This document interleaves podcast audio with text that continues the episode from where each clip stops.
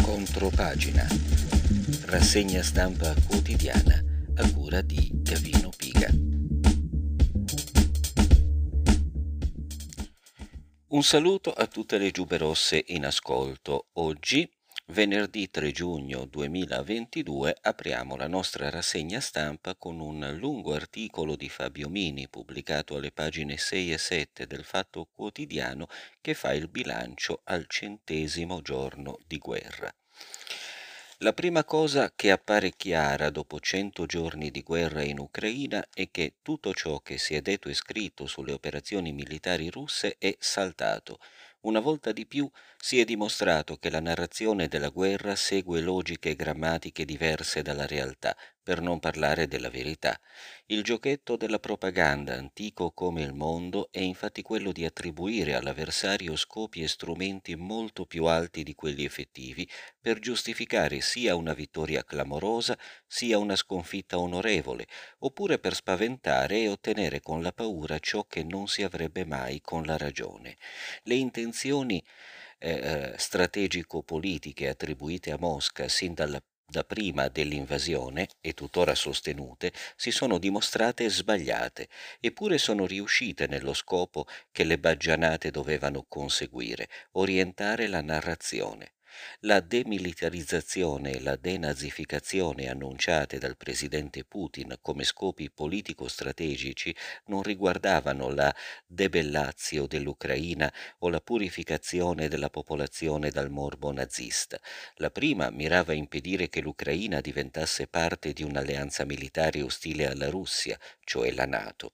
La seconda perseguiva la pulizia della leadership e delle strutture di sicurezza dalle componenti neonaziste, che in pratica dal 2014 avevano assunto poteri anche istituzionali.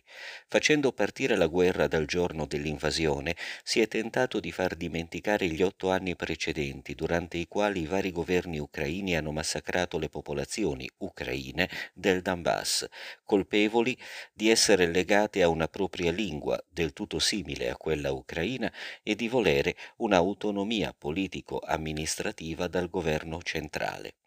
Un governo che nel 2014 si era insediato con un vero e proprio colpo di Stato manovrato da estremisti nazionalisti e russofobi sostenuti dagli Stati Uniti e dall'Unione Europea. Si sono volute far dimenticare al mondo occidentale le palesi minacce e provocazioni da parte ucraina e della Nato dei precedenti 24 anni e in particolare degli ultimi quattro mesi, durante i quali è stata definita la strategia offensiva nei riguardi della Russia l'Ucraina e gli Stati Uniti, con un accordo bilaterale capestro siglato nel 2008 e aggiornato a settembre del 2021, avevano oltrepassato la linea rossa che la Russia aveva tracciato tra minaccia e minaccia esistenziale. L'accordo è scritto in un linguaggio del peggiore estremismo nazionalistico ucraino, della peggiore forma diplomatica e firmato dagli Stati Uniti d'America in una chiara visione di confronto sia diretto sia mediato da Ucraina e Nato contro la Russia. Stando allo spirito e soprattutto alla lettera di quell'accordo non esisteva e non esiste tuttora alternativa alla guerra. La Russia doveva soltanto scegliere il modo di iniziarla e condurla. Ha scelto un modo molto classico e quasi arcaico. L'invasione con truppe corazzate e obiettivi limitati sul piano militare per dare sicurezza al Donbass e concorrere agli obiettivi strategici, quella che viene ancora oggi definita come una invasione a tutto campo, una aggressione immotivata e non provocata sul piano militare, è stata condotta con forze del tutto insufficienti a conseguire la conquista di tutto il paese e meno che mai l'occupazione e l'espansione russa in Europa. Dopo di noi toccherà a voi, gridava il presidente Zelensky, immediatamente acclamato e seguito o perfino preceduto su questa linea da tutti o quasi gli europei e americani. Noi stiamo combattendo per voi, tuonava il presidente, incitando Stati Uniti e Nato a partecipare alla guerra con armi, sanzioni e miliardi di euro o dollari in nome dei valori condivisi. Se da un lato è molto dubbio e perfino pericoloso che l'Europa condivida i valori di questa Ucraina, dall'altro è assolutamente vero che essa stia conducendo una guerra per conto degli Stati Uniti. Le operazioni militari russe si sono immediatamente concentrate sulla parte del Donbass, dove l'Ucraina dal 2014 aveva schierato truppe regolari e irregolari, ben addestrate e armate dall'Occidente in versione anti-insurrezionale carri armati e milizie contro la popolazione del Donbass e contro i cosiddetti separatisti. Questi ultimi erano e sono appoggiati dalla Russia in nome di una responsabilità di proteggere giuridicamente prevista ma non riconosciuta alla Russia da ucraini, americani e consueto seguito.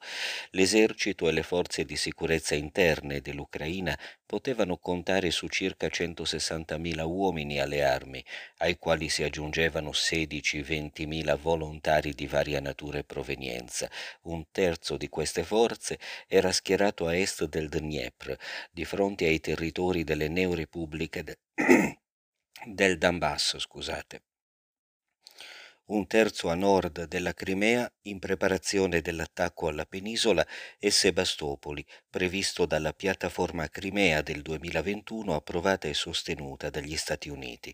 Il restante era dislocato a difesa dei centri urbani e altri obiettivi sensibili, mentre le truppe russe penetravano in Donbass su tre vie tattiche, Lugansk-Sloviansk, Donetsk-Dnipro e Mariupol-Zaporizhzhia-Kherson, e attaccavano con artiglierie e missili obiettivi sensibili come Kharkiv, furono subito attivati i primi colloqui russo-ucraini per un cessate il fuoco, un esercizio militar diplomatico promosso da alcuni leader europei che probabilmente non avevano letto bene gli accordi bilaterali tra Stati Uniti e Ucraina, così come non si curano tuttora di leggere quelli tra Ucraina e Gran Bretagna, tra Polonia e Ucraina, tra paesi baltici e scandinavi e Gran Bretagna. Andando avanti, perché non è possibile leggere tutto l'articolo, eh, lo stesso si verificò quando i russi, passando qui alla seconda fase, cioè il Donbass come priorità strategica, lasciarono la periferia est di Kharkiv. In realtà l'affermazione della priorità strategica russa al Donbass possibile, rese possibile esercitare una pressione maggiore su tutta la regione. Inoltre, nonostante le forti perdite subite, tutta la parte sud-est fino a Mariupol e lungo la costa dei mari Azov e Nero eh, era già controllata dai russi che furono ancor più motivati dal determinante chiarimento che la guerra non riguardava l'Ucraina ma tutto l'Occidente contro la Russia. Così infatti si erano espressi gli ineffabili statunitensi Blinken e Austin, il britannico Johnson, il segretario della Nato Stoltenberg e la commissaria europea van der Leyen, seguiti dai vari chip e chop della politica da salotto. Oggi il pendolo delle operazioni volge in favore della Russia, che metodicamente continua a spingere le forze ucraine dal Donbass al fiume Dniepr. Probabilmente si fermeranno lì, sul grande fiume dove lo Stato Maggiore ucraino ha già ordinato di costituire una linea difensiva innescando l'effetto panico, in italiano caporetto, delle forze usurate dal punto di vista fisico e demotivate dalla resa della brigata Azov. Il pendolo potrebbe tornare indietro con l'arrivo delle nuove armi americane e inglesi fra un paio di settimane, ma potrebbe essere già tardi per recuperare terreno oppure troppo tardi per tutti. I russi stanno aspettando un razzo proprio sul territorio scusate, sul proprio territorio per scatenare la terza guerra mondiale, con o senza Putin. E quest'ultimo credo sia un riferimento al fatto che per l'ennesima volta oggi, come leggiamo in apertura di alcuni giornali, eh, si diffonde la notizia secondo la quale Putin sarebbe gravemente malato, credo che questo sia il sedicesimo, diciassettesimo tumore che gli viene attribuito, oltre a tutta una serie di altre patologie che avrebbero dovuto invalidarlo già da diversi anni. A proposito di Ucraina, vorrei leggere qualche stralcio da un articolo che eh, troviamo sul Libero a firma di Renato Farina a pagina 11, ma in realtà segue dalla prima. L'Europa si è stufata dei profughi ucraini. Dalla Bulgaria alla Polonia sempre più paesi fanno i conti con le scarse risorse a disposizione, chi non torna a casa deve lavorare e anche il Giappone dice basta. Ora, eh, Estrapolo qualche passaggio. Eh, anche la bontà si è esaurita. L'immagine nitida viene dalla Bulgaria. Una signora macilenta alza un ramo e cerca di percuotere, dopo essere uscita dalla sua capanna in mezzo ai campi, la schiena degli ultimi del corteo di profughi ucraini che cercano nuove sistemazioni. Li hanno cacciati dagli hotel sul Mar Nero. Era già troppo basso il rimborso fornito dal governo agli albergatori, circa 20 euro al giorno per ciascun ospite. Le risorse sono finite e quelle che dovrebbero arrivare da Bruxelles latitano.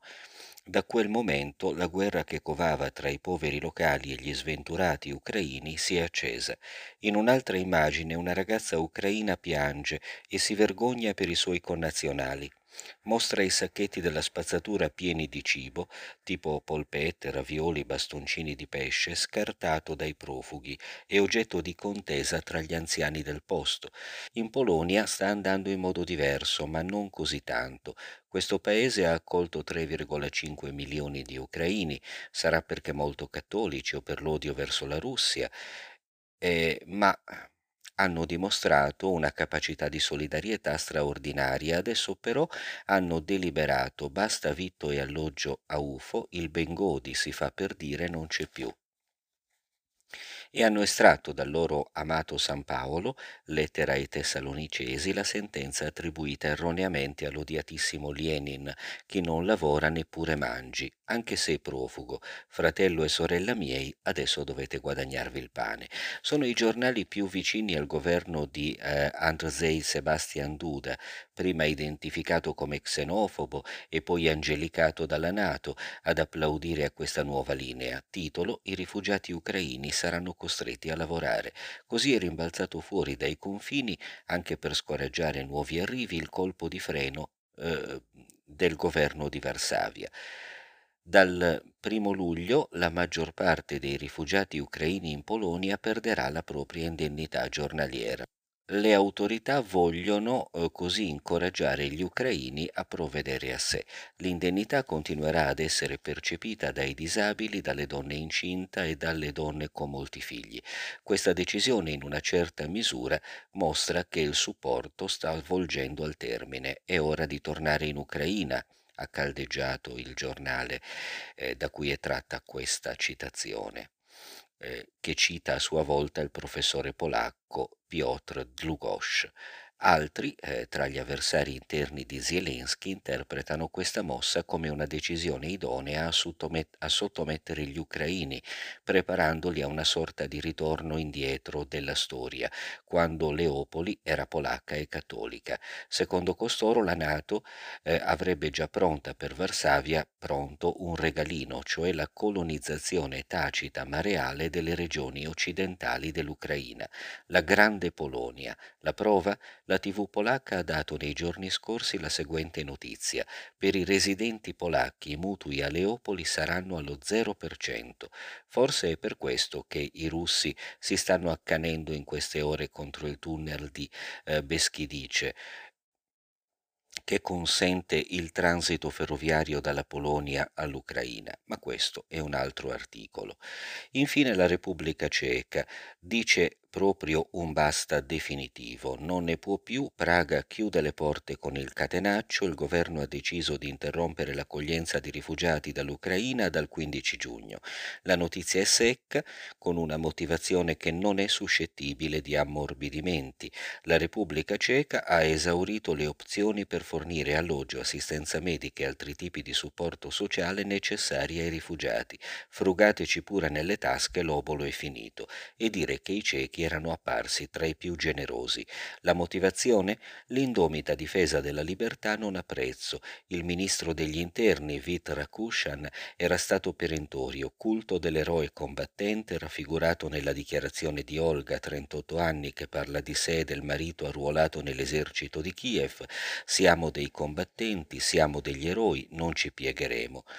La luna di miele è finita con i cechi, ma anche con i turchi, furiosi per la distruzione da parte di giovani ucraini delle monumentali matriosche russe del Parco dell'Amicizia con Mosca, perfino con i giapponesi, il cui ministro della giustizia, giustizia Yoshihisa Furukawa ha invitato clamorosamente i profughi ucraini, meno di cento, a non usare le loro donne come prostitute nei locali per soli uomini.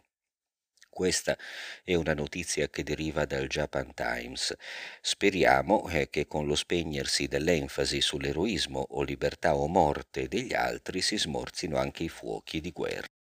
Questo è l'auspicio di Renato Farina che fin dal principio di questa vicenda non ha mai nascosto le sue posizioni ferocemente antiputiniane e del tutto consonanti con quello che è l'orientamento prevalente, per non dire unico, del mainstream e tuttavia il suo articolo era utile, secondo me, per segnalare come la spinta umanitaria di cui la retorica bellicista di questi mesi è stata intrisa va poi a frantumarsi abbastanza presto con i cosiddetti conti della serva.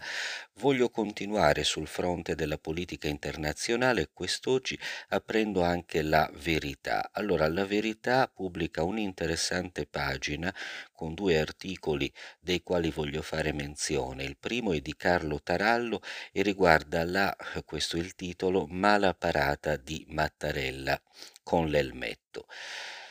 In sostanza, Davvero falco e pieno di contraddizioni il messaggio del Presidente della Repubblica Sergio Mattarella, stiamo parlando ovviamente della consueta parata militare del 2 giugno che si è svolta ieri. Ehm, quindi dicevamo davvero falco e pieno di contraddizioni il messaggio di Mattarella, eh, al capo di Stato Maggiore della Difesa, l'ammiraglio Giuseppe Cavo Dragone. Mattarella infatti non nasconde la sua linea improntata al bellicismo.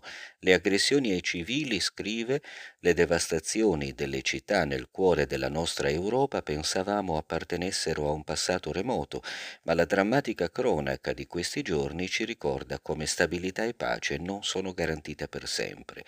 Una pace basata sul rispetto delle persone e della loro dignità, dei confini territoriali, dello Stato di diritto, della sovranità democratica, una pace basata sull'utilizzo della diplomazia come mezzo di risoluzione delle crisi tra nazioni. Mattarella parla di diplomazia, dice il giornalista Tarallo, ma non ammette alcuna ipotesi di trattativa che non parta dalla umiliazione della Russia, che deve ritirarsi dai territori occupati. La Repubblica Italiana aveva infatti puntualizzato 24 ore prima il Presidente e convintamente impegnata nella ricerca di vie d'uscita dal conflitto che portino al ritiro delle truppe occupanti.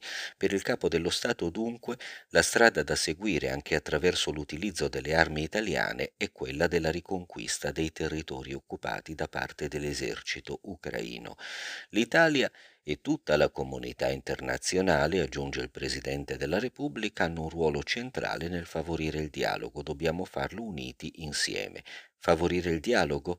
Come no? Sarà proprio per favorire il dialogo che l'altro ieri sera gli ambasciatori di Russia e Bielorussia non sono stati invitati alla cerimonia al Quirinale, seguita da un concerto eseguito dall'orchestra del Teatro La Fenice diretta dal maestro sudcoreano Myung-Woon Chung. Suscita amarezza ancora maggiore la spiegazione del mancato invito. Così ha deciso l'Unione Europea. Mai nella storia recente del nostro paese il Quirinale e il Vaticano sono stati così lontani, così agli antipodi. Papa Francesco invita alla Via Crucis una donna russa e una ucraina e le mette una vicina all'altra per reggere la croce. Mattarella si fa dettare da Bruxelles la lista degli invitati al concerto per la festa della Repubblica, alla faccia della sovranità nazionale. L'articolo poi è lungo, vi rimando ovviamente al testo integrale, perché vorrei invece leggere anche qualche stralcio dal pezzo che nella stessa pagina, nel taglio basso, a firma di Franco Battaglia, torna su Kiev e appunto sulle condizioni per avviare una trattativa di pace. Non ci potrà essere alcuna pace se Kiev non accetta chi parla russo. Sono oltre un terzo della popolazione ucraina, ma per la Costituzione di quel paese non esistono. Uh, dice Franco Battaglia, quando ero piccolo un popolare indovinello chiedeva di risolvere il problema di un autocarro incastrato sotto un ponte. Tutti guardavamo al punto dell'incastro, ma la risposta era di sgonfiare quanto bastasse le gomme dell'autocarro. Oggi abbiamo un ben più tragico indovinello, come interrompere il conflitto in Ucraina. Alcuni giorni fa girava la notizia di un piano di pace proposto dal nostro Ministero degli Esteri. La pace in quattro tappe. All'ONU arriva il piano italiano, scriveva la Repubblica il 19 maggio. Piano dell'Italia, declamavano il 20 maggio i comunicati delle agenzie di stampa. Speranzoso e diligente, digito le parole chiave, fiducioso fiducioso che Google mi avrebbe restituito il PDF del piano. Niente. Vado direttamente al mittente, il sito del Ministero di Luigi Di Maio, niente. Non mi do per vinto e cerco in quello dell'ONU. Niente. Il 22 maggio nuova notizia. Il Cremlino boccia il piano. Recitano le più quotate agenzie di stampa che diffondono anche eh, le lastime di Di Maio. I russi non vogliono la pace. Siccome Google dopo tanti giorni continua a non fornirmi alcun documento, dopo aver scartato l'ipotesi che fosse secretato, visto che tutti ne parlano come se fosse al bar, vado al sito del presunto destinatario, nonché guerrafondaio, cioè il sito del governo russo, ma anche lì in merito non hanno protocollato alcun documento in arrivo, anzi, se si cerca la parola Italia, l'ultima volta volta che al governo russo l'hanno pronunciata è stata il 27 marzo, quando un comunicato informa dei riconoscimenti dati a tale Zurab eh, un pregevole artista che, recita il comunicato, ha esposto le proprie opere oltre che in Russia anche in vari altri paesi, tra cui l'Italia.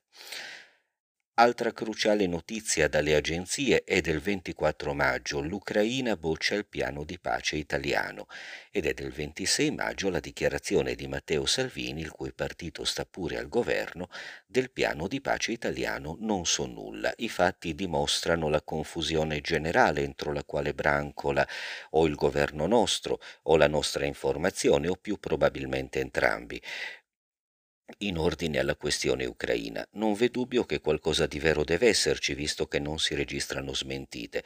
Dando credito ai pettegolezzi, eh, la prima delle fantomatiche quattro tappe sarebbe cessate il fuoco. Ora, ha senso un piano eh, per il cessate il fuoco che ha al primo punto del medesimo di cessare il fuoco, chi ha partorito questo piano de- devono essere gli stessi che si sono vantati d'aver inviato 20 tonnellate d'aiuti umanitari in Moldavia credendo che fosse l'Ucraina.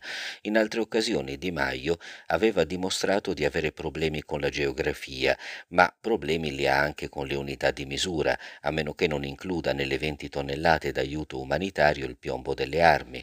Per risolvere il tragico indovinello su come interrompere questa grottesca guerra, noto che, come per l'indovinello dell'autocarro incastrato sotto il ponte, oggi si è tutti protesi a guardare altrove, al fuoco che deve essere cessato, ai territori che devono essere intoccabili, all'appartenenza alla Nato che deve essere una libera scelta e cose del genere. Mi meraviglia però che a nessuno dei super diplomatici coinvolti sia venuto in mente il fatto che condizio sine qua non affinché ci possa essere la pace sia l'intangibilità dei confini dell'Ucraina e che la medesima modifichi l'articolo 10 della propria Costituzione, ove le parole la lingua di Stato e l'ucraino siano sostituite con le lingue ufficiali dello Stato sono l'ucraino e il russo. Ribadisco subito che la condizione è necessaria, ma per come sono messe oggi le cose lungi dall'essere sufficiente. Ciò che più di tutto mi meraviglia è che i diplomatici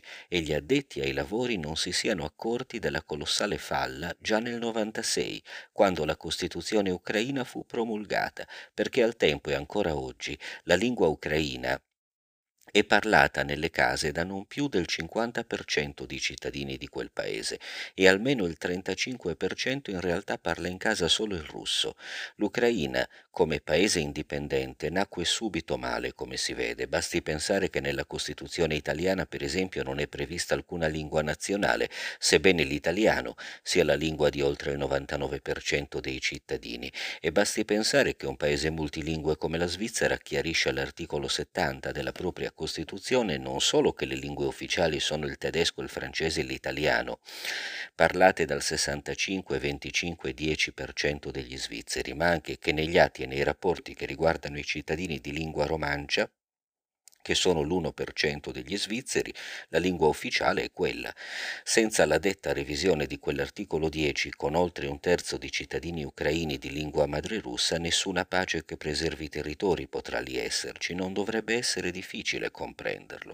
Ed è vero che questo è un problema, non il problema, come dice come dice l'autore Franco Battaglia, certamente una condizione necessaria, sebbene non sufficiente. Con questo articolo concludo l'appuntamento odierno, ringraziandovi per l'ascolto e dandovi appuntamento a lunedì con una nuova edizione della nostra contropagina. Buona giornata.